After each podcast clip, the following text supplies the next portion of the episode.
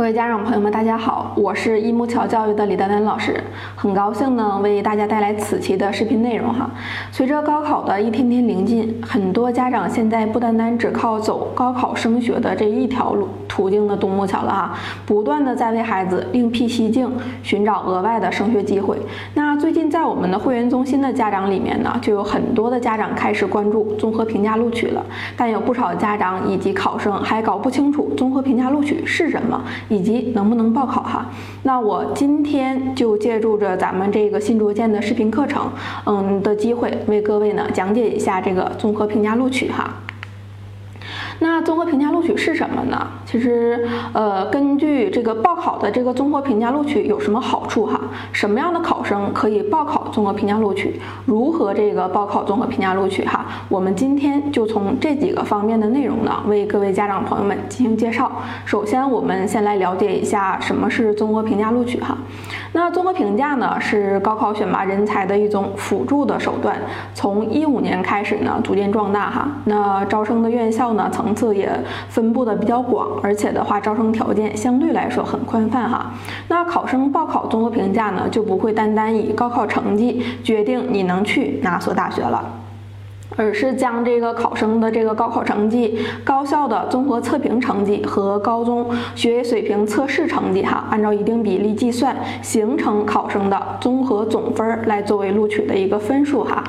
那这在很大程度上呢，增加了考生进入目标高校的一个几率，也为孩子呃多一条这个呃辅助的一条路哈，这个升学的。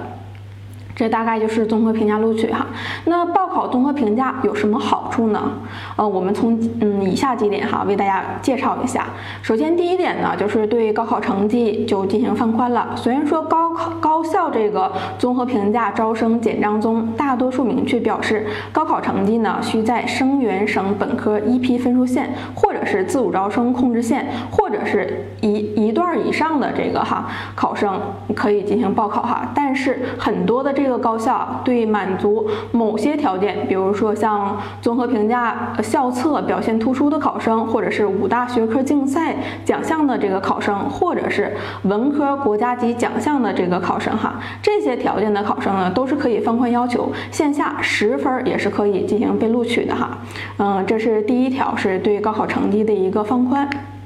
第二条呢，像清华和北大直接降分的一些优惠哈，像清华大学呢，它的领军计划降分幅度在十分到六十分之间哈。那北京大学呢，它的博雅计划降分幅度也是在五分到这个六十分之间哈。那这个相对来说给的这个优惠还是挺大的这个力度哈。那第三点呢，就是它就王牌专业选拔的一个资格哈。那部分高校对于综合评价成绩优异的考生呢，可以直接获得高校。王牌这个学院新生选拔的一个资格哈。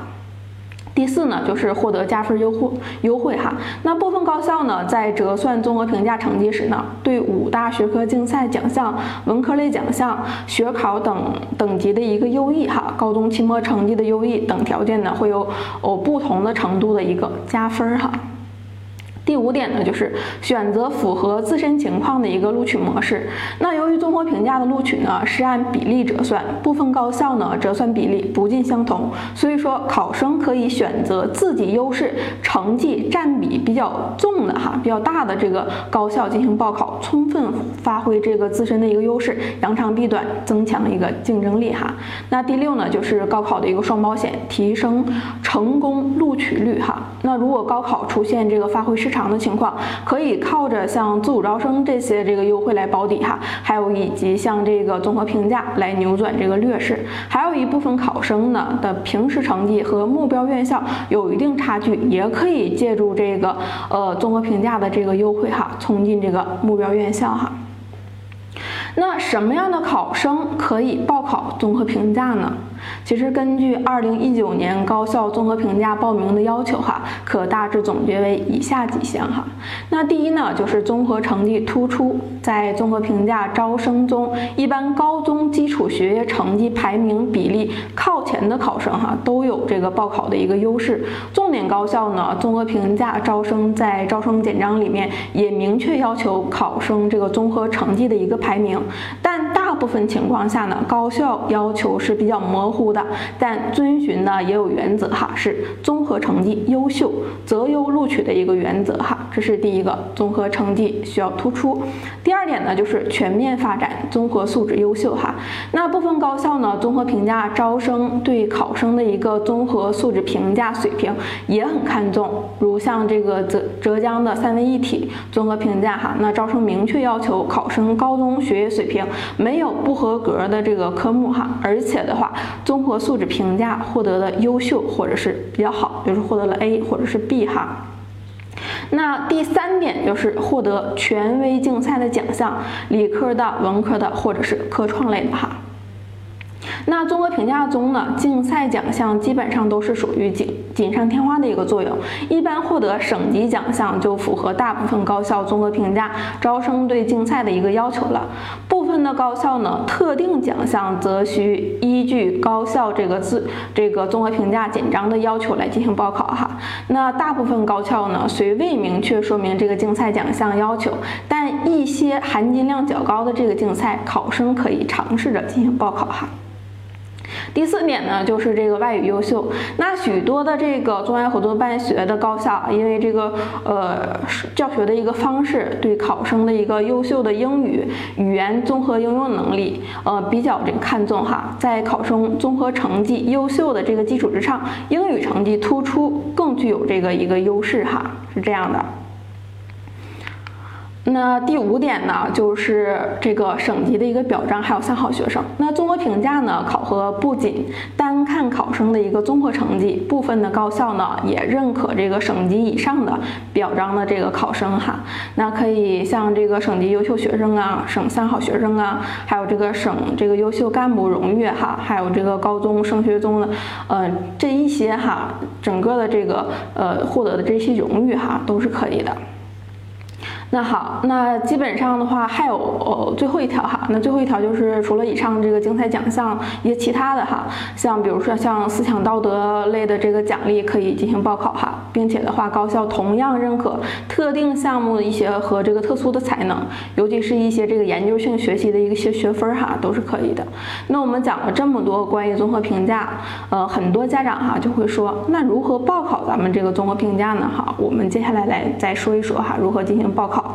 呃，首先第一呢，要等到各大高校招生简章。都进行发布了哈，然后才可以进行报考。那时间呢，基本上都集中在三月底到五月份来进行发布。嗯，各地的这个各地区的简章呢，发布时间是不一样的哈。那很多像这个呃中外合作办学的这种大学哈，那基本上它的发布时间会早一些。比如说像上海纽约大学，它在二零二零年呢，本科十月一开始进行报名了哈。那优秀者呢，只降是一本线。像这个昆山杜克大学呢。那本科二零二零年呢，秋季入学开放申请，时间也是比较早的哈。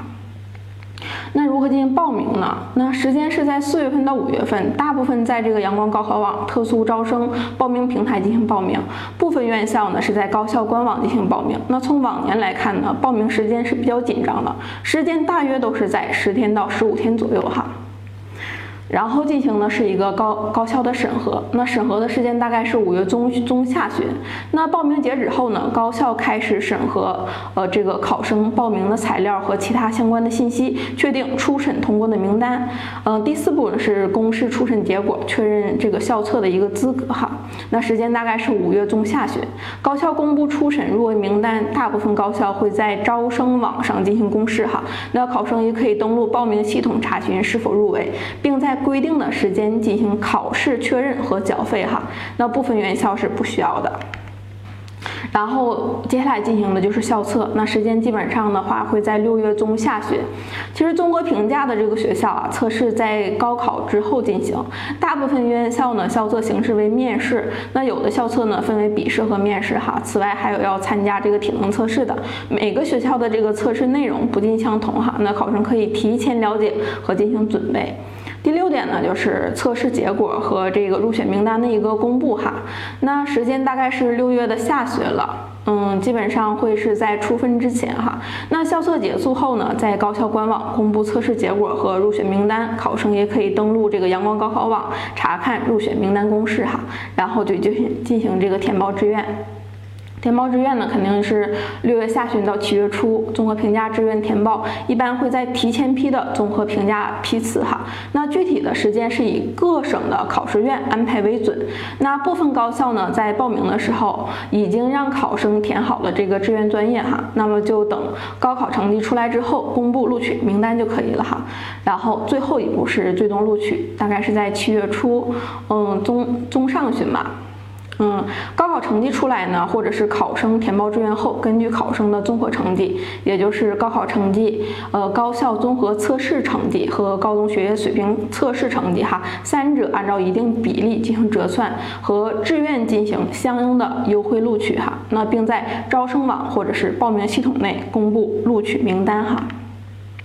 其实总的来看哈，整个综合评价呢，作为一种多元的这个录取形式哈，全面考察的是考生的综合素质，避免了高考统考、艺考定终身的这个弊端哈，是考生通往理想大学的一条捷径。那在这里呢，大家也可以也要注意了哈，其实不同省份的这个综合评价录取呢，招生的院校呃是不同的。那如果您要是想为孩子把握住这次机会，一定要密切关注这个综合评价录取哈。那以上的话就是我们此期的视频课程内容，感谢您一直以来对于我们一木桥教育的一个关注。如果您想跟着我们老师一起学习报考知识，欢迎加入到我们这个会员中心哈。那此期我们就到这里，感谢收听。